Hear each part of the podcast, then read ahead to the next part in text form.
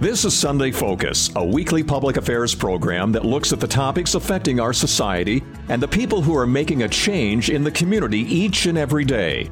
The people who have vision for the next generation. Sunday Focus presents new challenges for us, keeping you informed with topics of local and regional interest. Now, the host of Sunday Focus, Christine Manica. Good morning. Coming up on the program today, I will sit down with Dr. Roger Blackwell, who is an author and a former professor of The Ohio State University. Dr. Blackwell will talk about his new book, You Are Not Alone, along with some lessons that you can learn from this former professor. All that and more coming up on Sunday Focus. Hi, I'm Connie Britton. I support Feeding America because they help provide over 6 billion meals to people in need each year.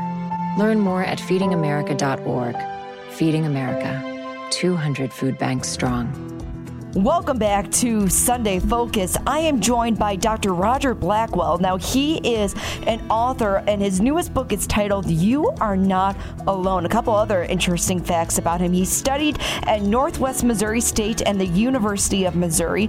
Then he received his PhD from Northwestern University before becoming a professor at The Ohio State University in the Fisher College of Business and the College of Medicine. Now, his over 65,000 students over 40 years at The Ohio State is believed to be more than any other U.S. professor. And he taught courses such as marketing and consumer behavior, along with uh, black business studies and quantitative research. Dr. Blackwell, thank you so much for joining us this morning.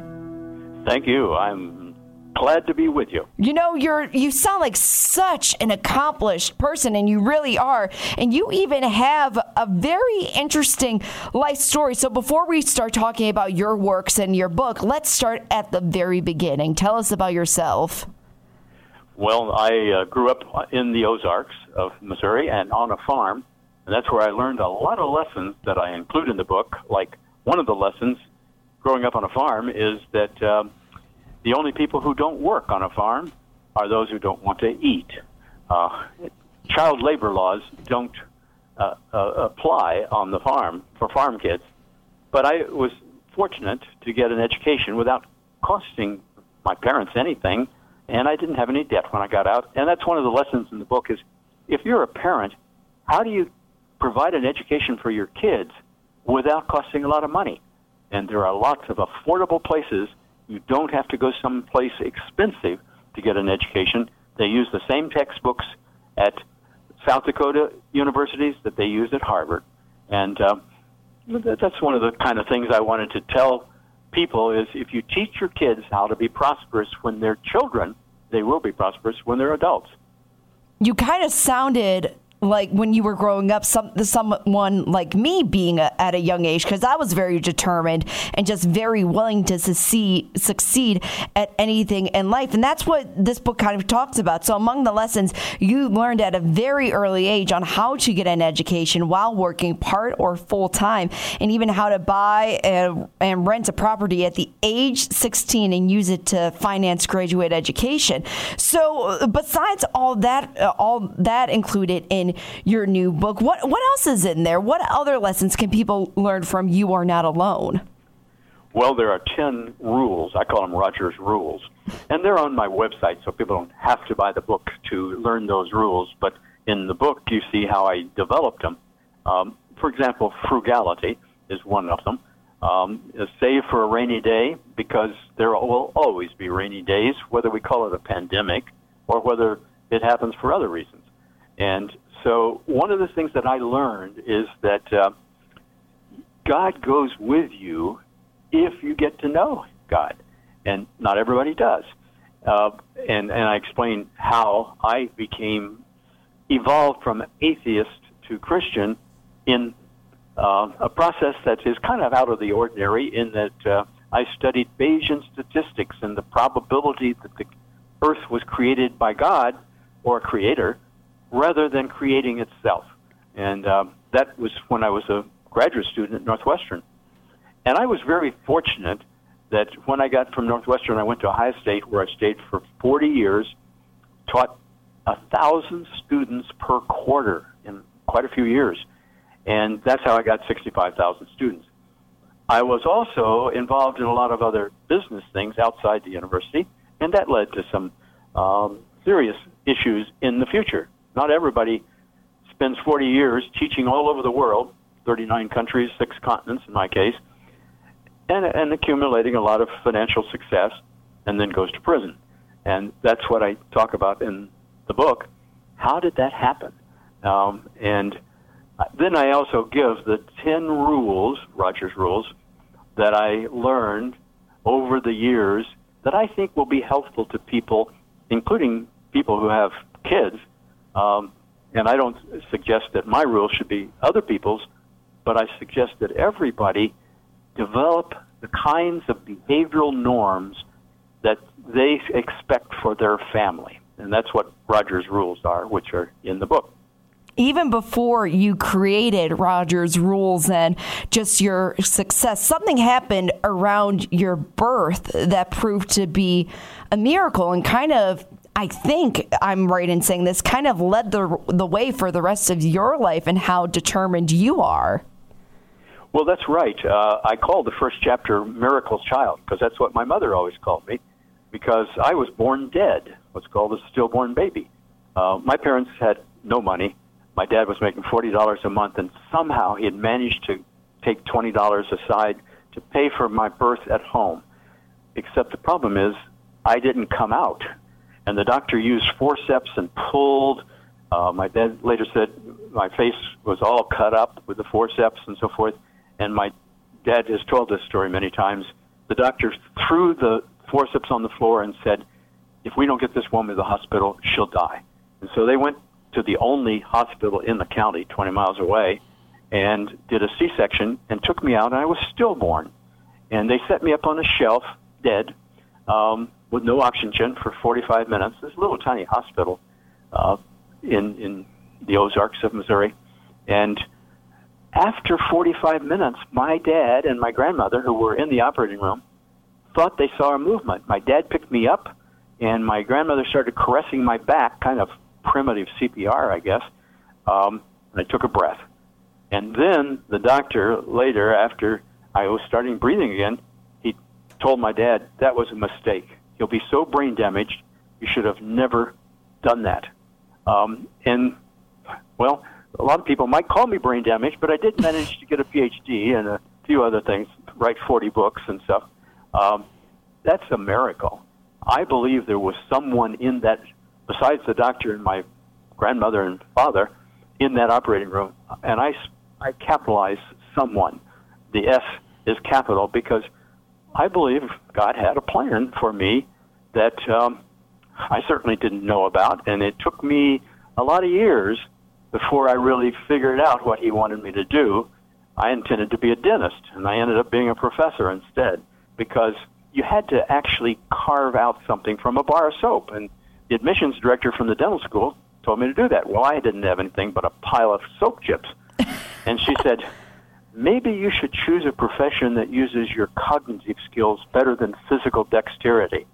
Uh, and, and I believe God had a plan for me. Uh, he doesn't always show us that plan. Uh, we have to kind of discover it as we go. And if we don't say yes to God along the way, we never discover that plan. Um, and that's one of my Rogers rules: is successful people are derived from finding out what God wants you to do and then doing it.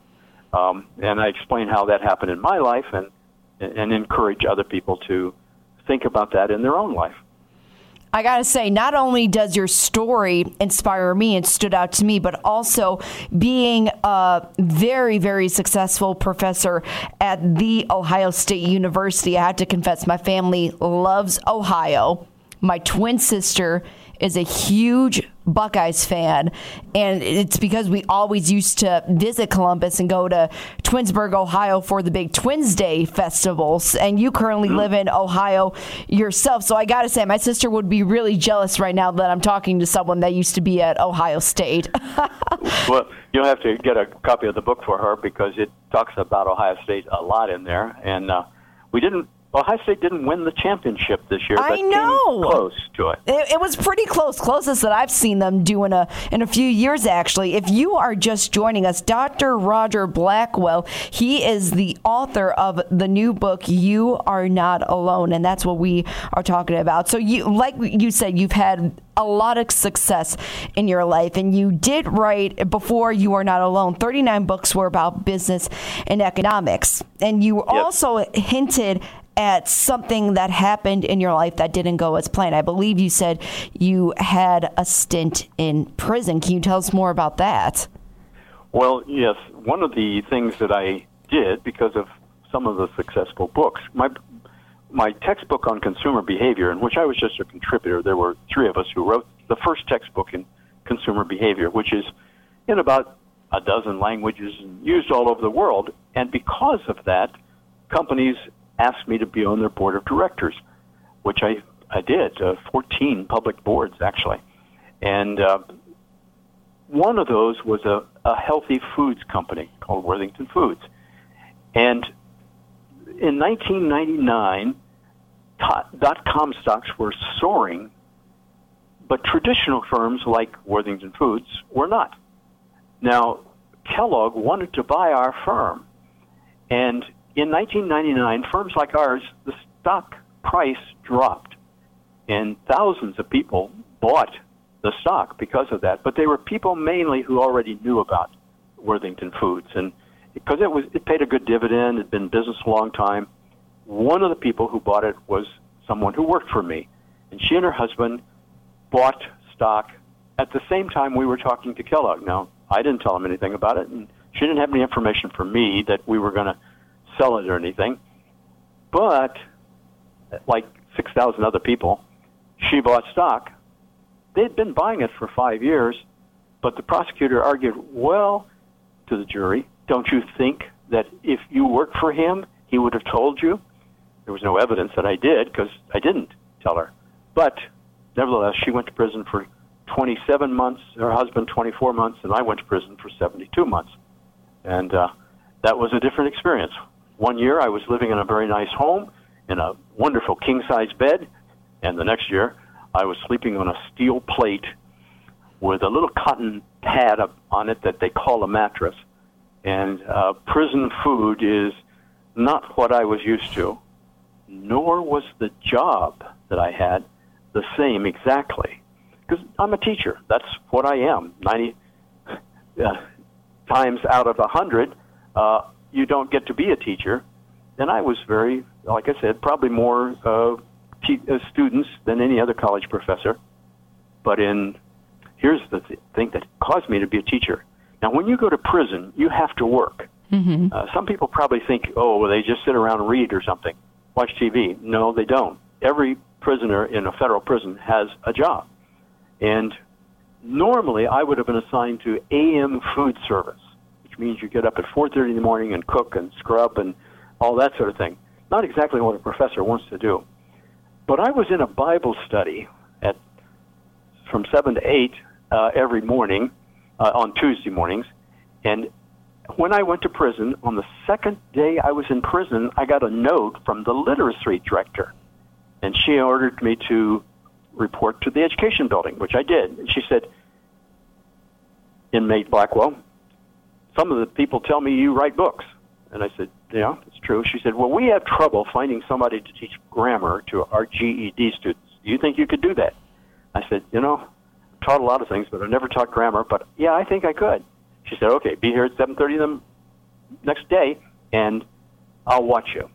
She watched me, hired me, and so I spent my five and a half years in prison, um, my whole sentence, teaching other inmates, GED students, uh, how to pass their GED. And I also taught another course on how to get a job when you get out. So it was very rewarding of what happened uh, in prison, even though it's not what I would have chosen.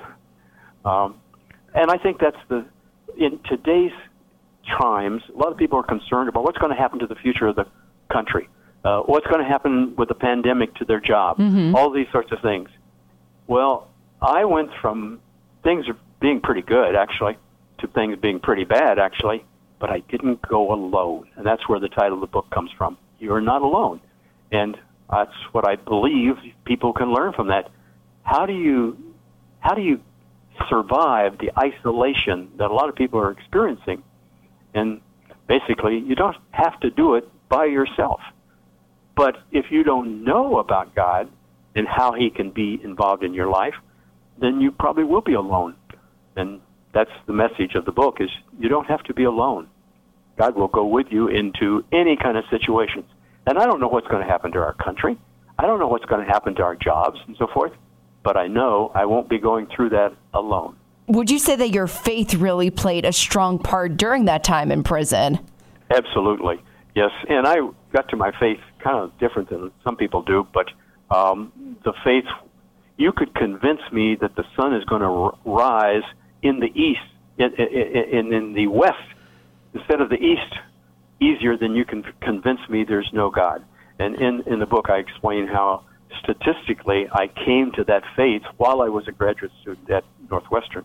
Um, I, I taught in the prison for six years, um, and while I was an inmate, and then after I got out, I continued to go to prisons, uh, and uh, mostly state prisons now, but uh, up until the pandemic, because really nobody can go to prison mm-hmm. as a visitor.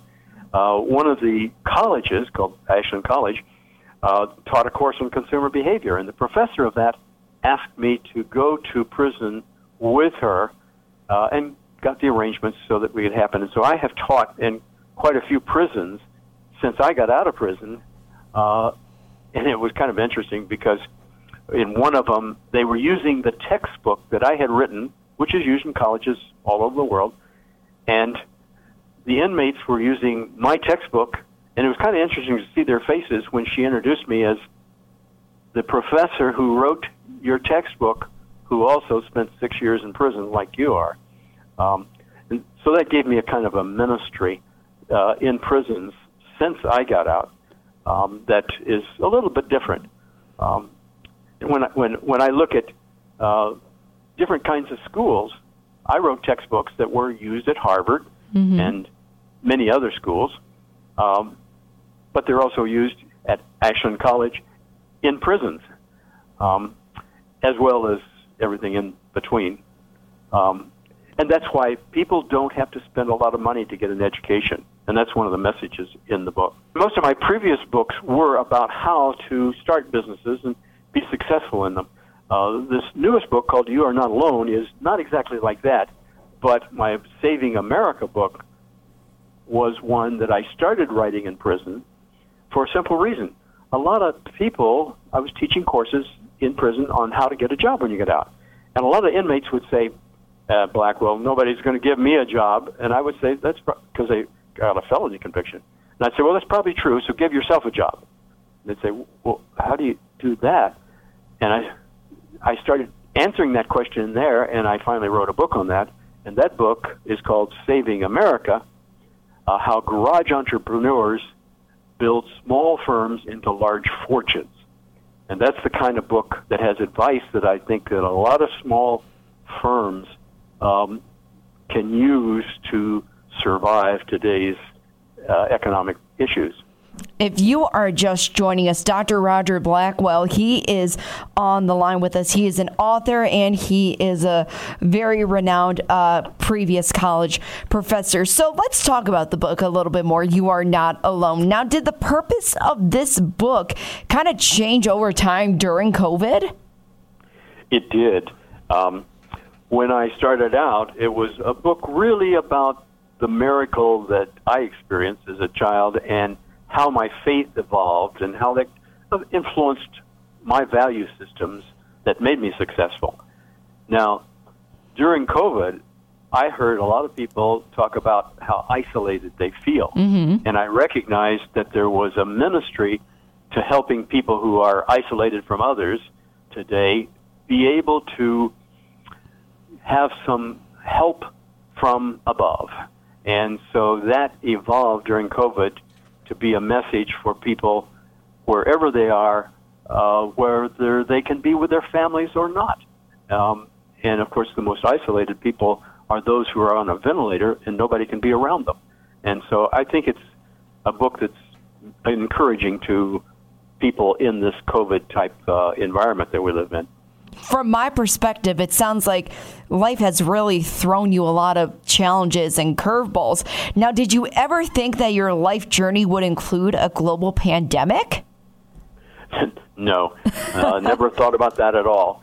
Uh, I've survived some other things. Uh, like when I was in prison, I came in one afternoon, uh, late afternoon, and collapsed in front of one of the other inmates. Now, there were 1,400 men in the prison I was in. This is the only inmate in prison who was previously an emergency room doctor. He took my pulse, it was uh, 240, and recognized I was in serious difficulty. He carried me to the medical center, which closed at 7 p.m. This was about 10 minutes before that. And he saw the nurse leaving, locking up the building for the day, laid me on a bench, and ran to get the nurse. And when he came, when the nurse came, he saw I was close to death. He got the squad. They took me to the nearby hospital, and I survived. Now, what's the probability that you collapse near death in front of the only inmate who was formerly an emergency room physician? And I believe that God protected me in that particular situation. And when I got out, which wasn't too long afterwards, I did have to have a pacemaker because it was what's called an SVT. Uh, those experiences happened to me several times, which proved to me that people who want God in their life also get helped by God in their life. And that's true in a pandemic, whether you're in a prison or a pandemic. Uh, you don't have to be alone.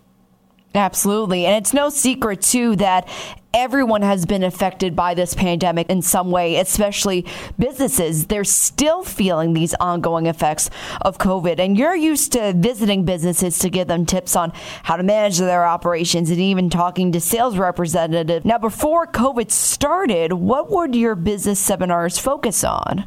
Before, they were often focused on how do you get customers and how do you grow through things like market segmentation functional shiftability. And these are all topics in my Saving America book. I just finished another interview with a business manufacturing firm. Their problem now is how do you get employees? Because you can't have employees working from home if mm-hmm. you're a mm-hmm. manufacturing firm. Um, but they also, we really have a situation that's very unique. Unless you're a restaurant or certain type businesses, you're probably doing more business uh, today than ever and they can't find employees because our unemployment situation and our need to be at home to take care of children and all of these sorts of things. Well, the thing that separates some firms from others is their value system. Uh, and that's one of the things I teach today is firms on how do you create a culture that makes employees willing to work the third shift, uh, which can solve problems for the firm that needs them but it can also solve problems for families that have childcare as, as, as an issue during the daytime, so it can be somebody home. Well, there are ways, and that's basically part of my Rogers rules, which are on the uh, in the book, but they're also on my website, which is rogerblackwellbusiness.com, and that's where I try to give advice to firms that want to grow and, and firms that um, don't know how to attack it. For example, I, you know, I talk about how do you start a little firm and kill the giants? You know, that's what a guy by the name of Sam Walton from Missouri did. He just started a little firm, and you might say, well, where did he get the money to start the world's largest corporation? The answer is from saving from their weekly salary at J.C. Penney.